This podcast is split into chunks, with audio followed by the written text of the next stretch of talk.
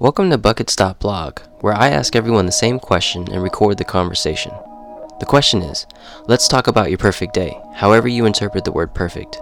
Write down everything you want to do, then take a step back and split your perfect twenty-four hours into four buckets or priorities. Don't think about money, reality, or logic. Make it as perfect as you want. Don't think of it as your last twenty-four hours either. Think of it as the same twenty-four hours you'd live again and again to experience a full life of happiness and fulfillment. Today's episode and conversation is with a great friend of mine, Michelle. Through this conversation, I think of this analogy. Life is like dancing. Sometimes you let loose to the music and go with the flow. And other times, every movement is planned out before you take a step. You can do it solo or you can move together.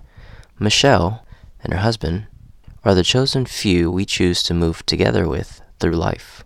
We share many passions together, such as dancing, but also live life with the purest of hearts. My wife and I have learned so much from them and continue to do so every time we link up. We have many similarities, from trying to grow a self-made business to how to raise a four-year-old girl. It turns out you can be equally as lost in both. The struggles are real, but so are the joys. The playdates we've coordinated as parents, the conversations we've had as dancers, and the laughs we've shared as human beings are the joys that outweigh all the struggles and challenges that life continues to bring our way. She lives a lifestyle she chooses to, but there are still ups and downs. She inspires me more to follow a path towards a career that fulfills me, knowing there are as many hard times as easy ones. So with that said, I hope you enjoy this conversation I had with Michelle and learn as much as I did along the way. Thanks a lot. That day would be like to be able to take Mia to the zoo or the Children's Museum and spend some good quality time doing that, to then be able to come home and you know, either do my workout at home or go to my personal trainer and complete my workout there. Then for Trent to get home from work and then for us to be able to sit down and have, you know, a nice dinner with some good conversation, maybe watch a little T V together, and then and then go teach my classes and have like great classes and energy and, and feel good when we're all done. Yeah. I mean, I just... I've been teaching class in freaking forty-six degree weather at six thirty at night outside, and it was fun. And I come home and then I can't sleep because I'm all like hyped up and full of energy. I'm tired, but you know, and I need my time to, to decompress from all that. But uh, yeah, that would be that would be an ideal day. I mean, even better would be if Trent didn't have to go to work and we could all go to the zoo together and spend all that time together. I mean, yeah. But a realistic, you... yeah, a realistic, perfect day, yeah. Well, you didn't have to throw realistic in there. I think um, if you can think it, it will happen. So in this case, if Trent is there with you at the zoo, Trent is there with you at the zoo. So all three of you are there, and then you are working with your coach, and you're, you're doing exactly whatever workout you choose uh, best fits you for that day. And same thing yeah, with your... Same yeah, thing actually with your... going... Going to my personal trainer would be excellent because I I enjoy uh I enjoy doing a little powerlifting. Ooh, that's a that's another good conversation. So, um, just to kind of like reflect, I feel like when I rephrased the scenario, um, what maybe like five minutes ago, the tone of your voice completely changed because you you almost felt relieved of all that reality, and whenever you were able to think that way, um. It showed, you know? And I think that's the most interesting part sure. of this whole thing is when people can uh, verbally dream and not be bogged down by life, things things just change. Um, and I don't I don't I'm not sure it happens enough, you know? It's like it's like people do daydream during their work hours and somehow somehow they have to hide it, you know? Or maybe there's they're just scrolling through the internet looking for their vision board or, or, or developing something of the perfect life. Oh, absolutely. And then they hide it, right? Yeah, when you say that, it, it reminds me of this conversation I had with my former boss. Mm-hmm. Um, she and I were actually friends. We just happened to be, she happened to be my boss, right? Um, like she recruited me to go work for her. And while I was still working for her, like, we had a good relationship, and I could go to her and, and all that. What she never understood was she was fully aware that I was not happy with the type of work that I was doing, because when she hired me, she hired me for a very specific purpose, and I was really excited. I was going to be developing and running my own committees and, and doing all that, which I was like, oh, that's cool. The reality was that when I got there, she was shorthanded. I ended up helping her on all these projects that I didn't want to do and doing a lot of the grunt work. You know, I was supposed to be running things, and I wasn't. And so she was fully aware that, I mean, but I was really good at my job. I just happened to be really good at it. I had a lot of doctors that always requested me to work on their projects, it, and it was always the difficult ones, and it's because I was good working with them. um, but she's just like, I don't understand how you can be so good at your job and not have any passion for it. And I'm like, you can just happen to be good at something, but doesn't mean you necessarily, you know, have a passion for it, right? You understand this, right? Absolutely, absolutely, yes. The, they opened up an employee gym, and I started going to these classes there, and I really enjoyed these classes. They were very similar to the boot camp type classes that I teach now, kind of inspiration, actually. Well, one month they had a basically a member appreciation month, and um, I had submitted my little member accomplishment story because I had lost a bunch of weight, and it was from dancing and doing this and that and the other thing. And so they asked me to come talk, do a talk about how dance is a fantastic form of exercise and how it's really good for your health, right? Mm-hmm. So I put together this whole presentation because there's lots of research on how dancing is not just good physically, but is also good for your neurological health, and how dance actually can help prevent um, or delay things like uh, like Alzheimer's and dementia, how it helps people with Parkinson's. Uh, obviously, you know, it's also good for your cardiovascular health and blah, blah, blah. And then I did a demonstration. My my all of my coworkers and my boss came to watch my presentation, and afterwards she said, Michelle, I can't believe what a difference that was watching you speak about dance in comparison to talking about our work. Like, I feel like it was the first time I ever saw you come alive. And that, that conversation just struck me. Like, I only came alive when I was talking about dance at work, you know, um, talking about, you know, compliance and regulations. Yeah, I understand it, and I'm good at it, but meh, I don't have a passion for it. And, uh, Uh, and so, and then, and from then on, it just really was what it felt like, was like I was just sort of there, like my shell was just sort of there doing work. And then on weekends when we could dance and do all that, like that's when I was really alive, right? So um, what what you just said there about how I changed my voice and, and, and all of that just reminded me of that conversation. And that was, you know, one of the few opportunities, I, um, most people don't get that, where I could actually show a little piece of what my passion was at work, which I didn't enjoy. You know what I mean? So, so as you're describing, most people don't get that. Well, as you're describing this, here's here's here's a piece of irony that that, that sticks out to me uh, significantly as you're talking. So, when when you first started off describing everything that you wanted to do, you were about to say dance. You were about to throw dance in the bucket, but then you thought about the reality Um, of, you know, all the politics behind what dance has become, or the competition portion of it.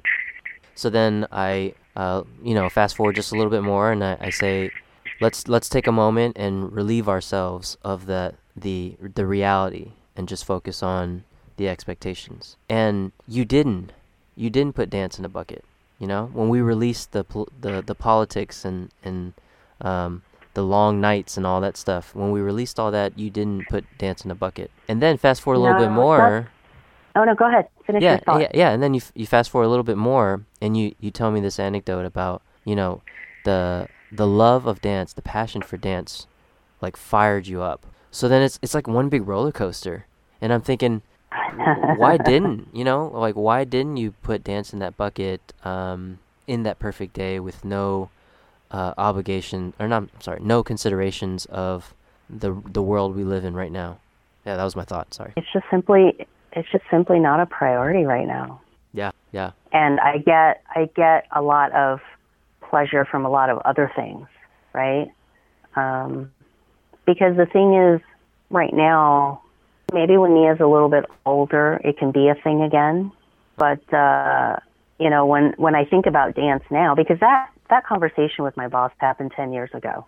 Um, but when I think about dance now, it's it's has a lot more stress related to it, because go out dancing, either we're going by ourselves, so either I'm going by myself or Trent's going by himself, or we have to find a babysitter.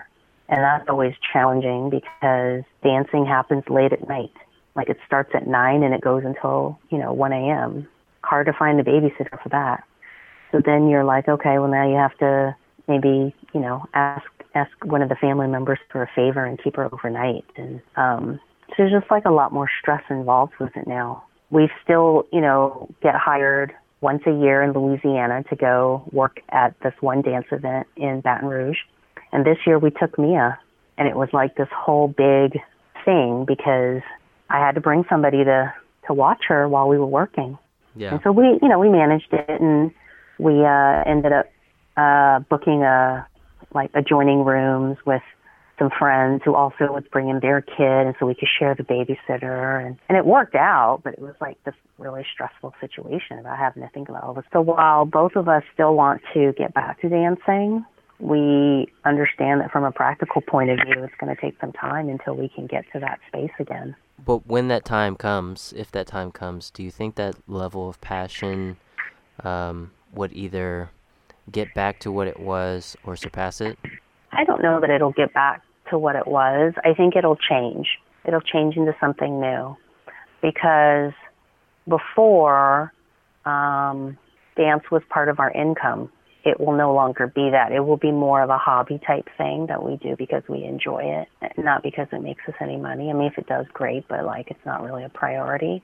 Because for a while we were actively working at getting hired and teaching and running our own classes and all of that. And I'm just kind of like, I don't want to deal with all that. I want to be able to just enjoy it. Uh, I have a feeling we'll probably get back into competition um, a little later. You know, Trent's about to turn fifty. Definitely does uh, show. Priorities change, you know? Yeah. And uh, and we're still sort of finalizing, we're, we're almost there, finalizing aftermath of closing the studio. And so that's kind of been kind of been holding us in a little bit of limbo, fingers crossed, about to be over. And then and then hopefully we can move forward from there. Yeah. But like uh, in, in terms of dance, um, so there's a category called Masters, and it's basically, it's it's for people fifty and over. And uh, I'll I'll be there in a few years. I'm not too far off. And I'm really, really excited about entering as a Masters competitor. People think I'm crazy, but I'm like, no, it, it sounds like so much fun. Well, there's merit behind that because you it's, it's I don't know how many levels above Masters there are, but it seems like if it is that last tier, then you really are there just to have fun. Like there's, there's absolutely no one yeah. else to compete with. Uh, above, you know, as far as uh, above that tier, it's, it's, right? It's the last age tier. Yeah. Yeah, and and it means not having to compete against eighteen-year-olds mm-hmm. and feeling inadequate or slow somehow, mm-hmm. and and not looking around and going, why why am I dancing with this eighteen? I could be, I could be this kid's mother. And this song is too sexy. And what do I do with this? Mm-hmm. Yeah. Like I, it's supposed to be fun. I don't need all that stress. Yeah. Um, but no, I'm like super excited about getting back into this in a few years and like talking about the ideal image. The ideal image will be that I will be in the best shape of my life because I've been working on it really hard, and that um, you know, our kid will have learned about physical fitness and how much fun it is and be active and want to participate, and that we can all go do this dance thing as a family together, because there's a whole whole crew of like little kids at these dance events with dancers for parents, and that they can all hang out together. And like that's the ideal image, right? You know, I you can't see me right now, but I, I literally am smiling, and, and it, it does make me smile to hear you uh, almost reinvigorate your, your your passion for dancing. Um, and I say that because, you know, I, I did ask the question, when you do reach that point in your life where dancing will come back in and you'll go, you'll your passions may not be as high as they used to be. But the reason why I asked that question is because I have been given the opportunity to go dance again, right? And, you know, my old mm-hmm. team was like, hey, this is this is our last hoorah, and, and we really want uh, all the O Gs to come back and, and, and do this piece with us or this set with us. And uh, unlike you, I didn't I didn't really think about, oh, you know, what am I going to do about babysitting or putting the kids to bed? I, I literally didn't think about any of that for some reason. I don't know why. But even doing so, it's not like I was in love with the thought of going to dance. Like, I... I I, I, I, it's almost safe to say that I just lost my, my passion altogether for dancing. And um, that's why it makes me smile that you have it. You still have it. And when the day comes, you will grab onto it as hard as you can. And I, I appreciate that just because for some reason I don't have that. Just, you know, just showing appreciation for you. Okay. Oh, cool. Yeah. And then, you know, um, I know... We you, you touched on Mia and Trent, and so I kind of had some questions for, for, for that. So there's this theory that to be the best parents, um, you have to be the best husband and wife first. And I'm curious on what your thoughts of that are, because both of those are your buckets, right? Mm-hmm. And one bucket gets satisfied much more, which is probably Mia, because you're you're her mother and Trent's her father, and you're just satisfying her needs as best you can as parents. But the the bucket with you and Trent doesn't always necessarily get filled every single day. Right. Right. So what what are your thoughts on, should it be a higher priority for you to fill that bucket with Trent in order for you to be a better parent that fills the bucket for Mia? I do, actually. And it's something that we actively work on. I mean, like, we're more conscious of uh, scheduling date night, which we're really bad about not doing. Yeah, ours are non-existent, so... Yeah, well, because it feels like such a hassle, right? Like, you got to go find somebody to watch the kids, and then you worry about the kids, and then you're spending money, and blah, blah, blah. So, but to be a good parent, you have to be, uh, well, you can't be, you can't be an empty vessel, right? To be a good parent. So you do have to find ways to um, be fulfilled, at least to an extent. And part of that fulfillment comes from my marriage. So when I'm, when we're not connecting, it makes me a lot more irritable or on eggshells or whatever you want to call it, which then translates into me maybe not being as patient with Mia, right? And so, and again, it's not one of those things that has to be like, we don't have to spend like hours and hours together every day, because that's impossible. But We we have we have our little rituals that we try to hit every day at least, and they're not big, but they're enough. Mm. And then we have to make sure to, you know, fill that bucket whenever we can. So, you know, so I scheduled a date night, you know, a few weeks ago, and then Tina offered to babysit next weekend for our anniversary. You know, even if it's just for a few hours for us to go eat a nice lunch together or to go see a movie. It doesn't have to be anything big. But yeah, we're much more conscious of making sure we do those kinds of things. And I mean, for the last four and a half months, almost every weekend we binge watched Game of Thrones, and we got through all eight seasons. So I've heard about this Game of Thrones. I've heard how addicting I mean, it can be. Yeah, like that we hadn't ever done that, and we just were like, okay, you know what? We're going to do this, and it's going to be our little, like, evening time together. Mm-hmm. And we're going to binge watch Game of Thrones. So that was four and a half months of, like, Saturday nights. That's one big bucket, four months of a bucket. Yeah, but it was fun because then we had this thing that we could discuss and have our own little... you know, our own little uh, fan club, just the two of us. But yeah, so I, I would have to agree with your statement. Like, it, working on, you know, the marriage definitely helps to become a better parent. Yeah, so, it's, like, it's not like a direct thing, but there's a correlation in my mind. knowing that and, and saying that, do you kind of, I mean, it sounds like you were reflecting on it. Are there realities, and we always kind of go back to that, right? Are there realities that are in place right now that don't have to be for you to actually set consistent times with Trent? Or are the realities just non-negotiables in your mind? I mean, there are times when, you know, maybe one or both of us are working on side projects individually when we could be doing stuff together. Usually I'm the one to notice, and if that goes on for too long, I'm like, okay, you know, is this a deadline? Is this a work project? Is this going to make us money? No. Okay, let's put it aside. We can work on it later. Yeah. Because, you know, like housework, that kind of stuff, that can always be done the next day. Yeah, I mean... I, I mean... I, I asked the question for myself as well, because there, I am putting in a lot of time and effort in figuring myself out. And mm-hmm. sometimes I...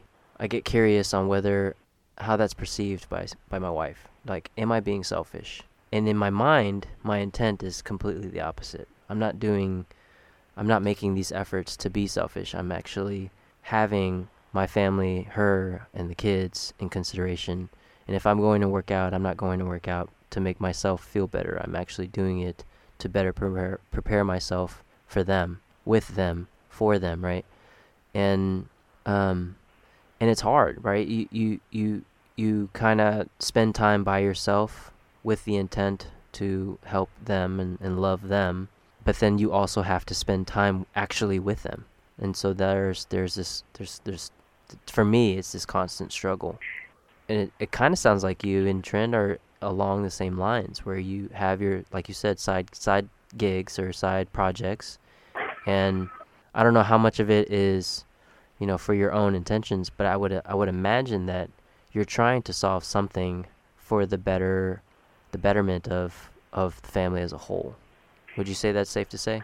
Yeah, generally speaking. I mean, like it's, you know, trying to get organized or trying to fix some problem that's been going on for a while. Um, you know, it's just it, it's really it's really about.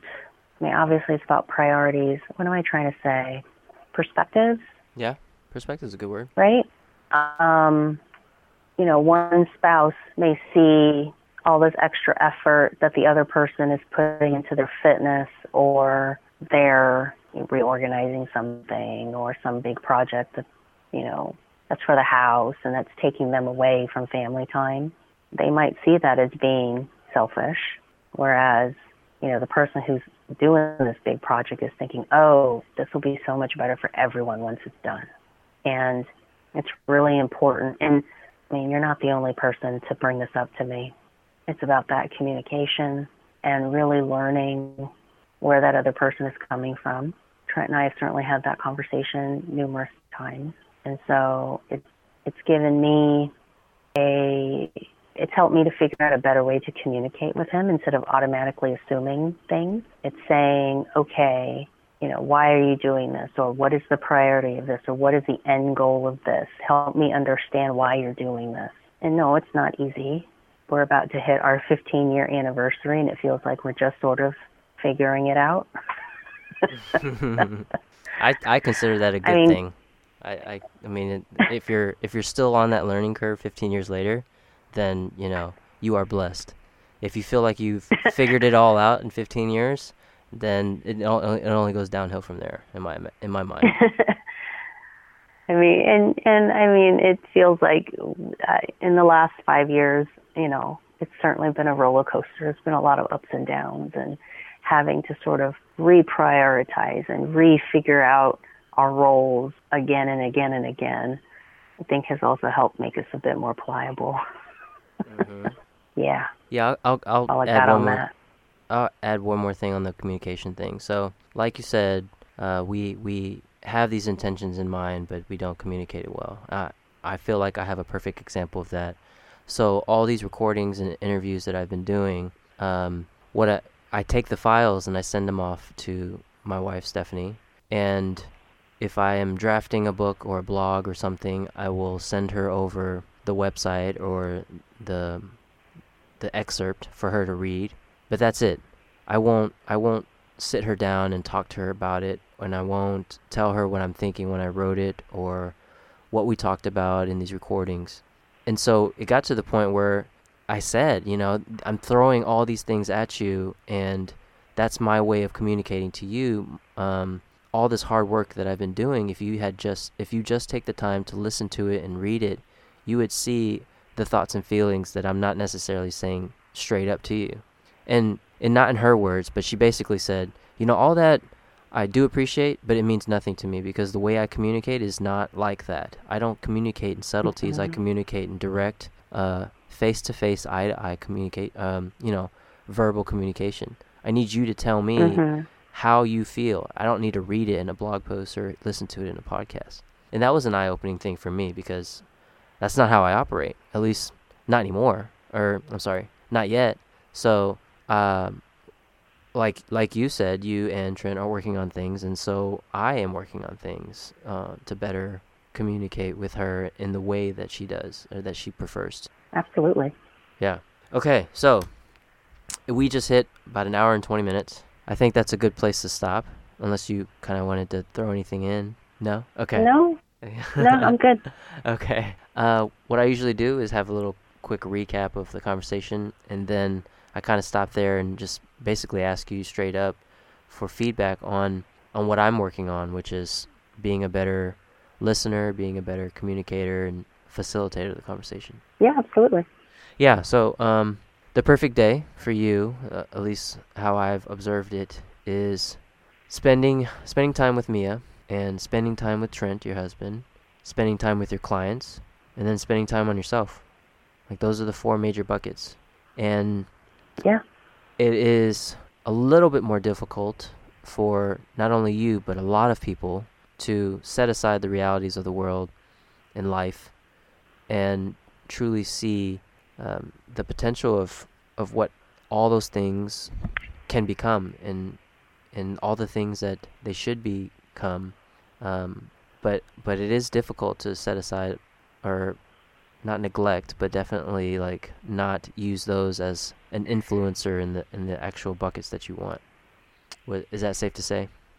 Okay, so those are the four buckets, and um, I appreciate that. Um, I, I learned a lot from you on, I mean, everything from running a business and how hard it, it is, not not can be, but it is, uh, to try. And when things don't work out, you dive into the next bucket and you try again. That's what I learned. I learned um, priorities of being a, a father for me. Not not a, not you're not a father, I know, but uh, t- to you know to be a father, um, to be a a husband and communicate much more than I do, in in the way that is preferred, not the way that I prefer.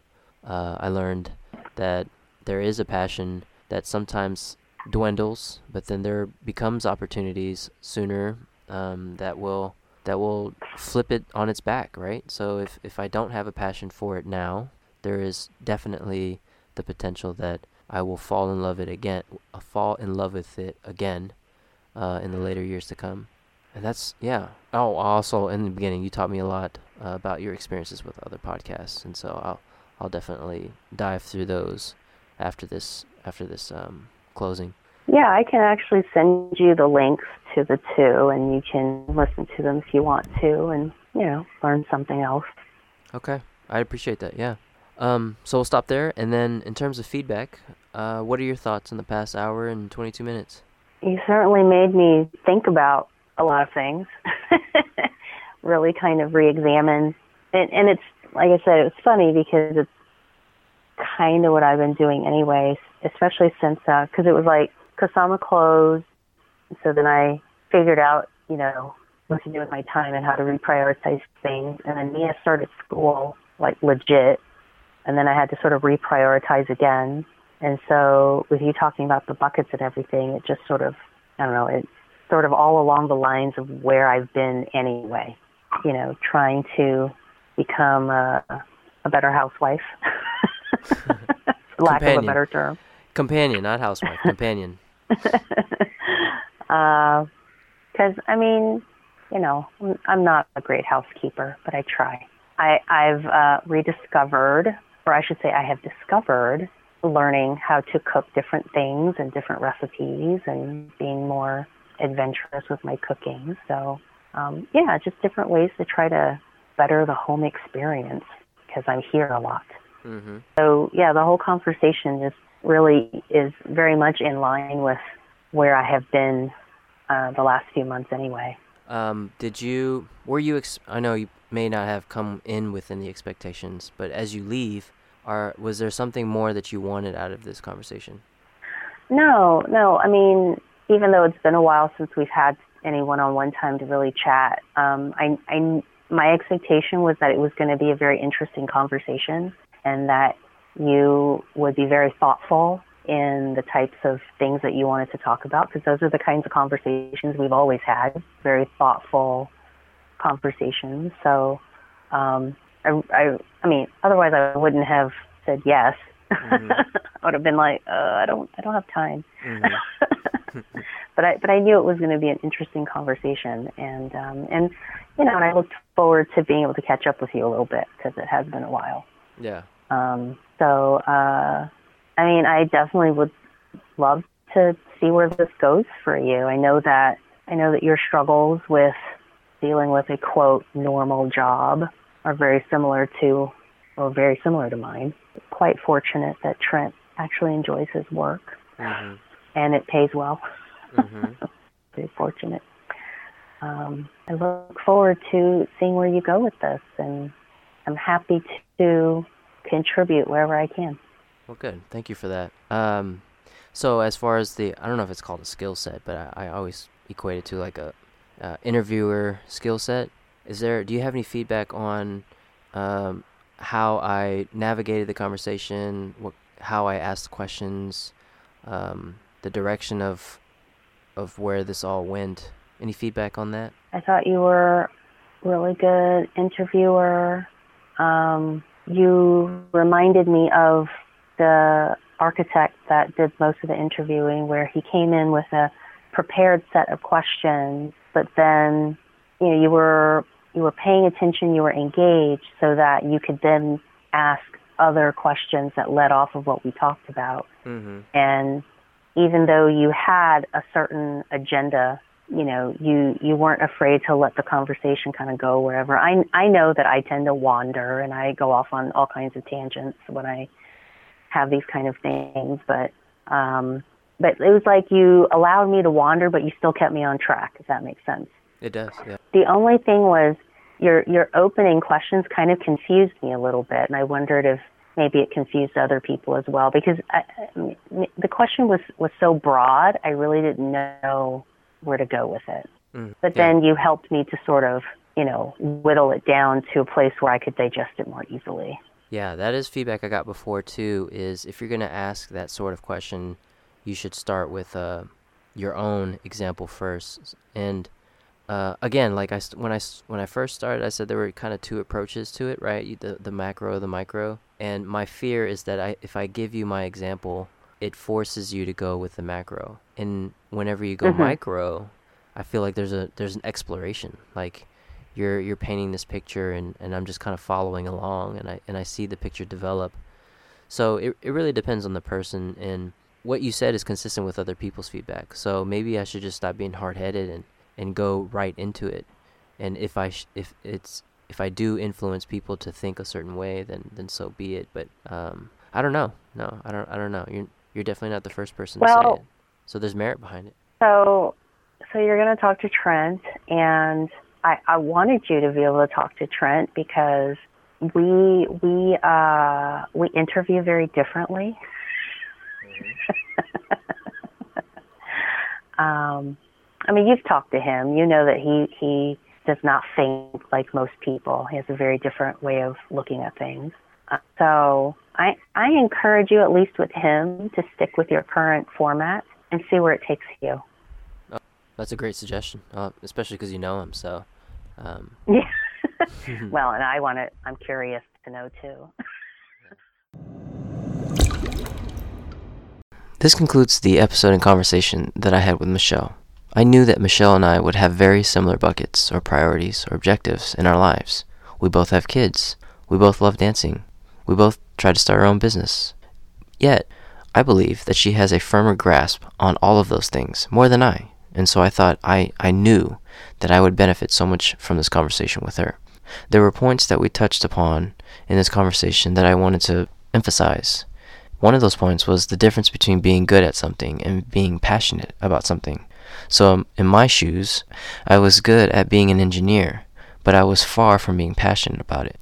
But in her shoes, she was very good at being in that realm of healthcare administration, but she wasn't passionate about it. There is a true dif- difference between what you're really good at and what you're passionate about.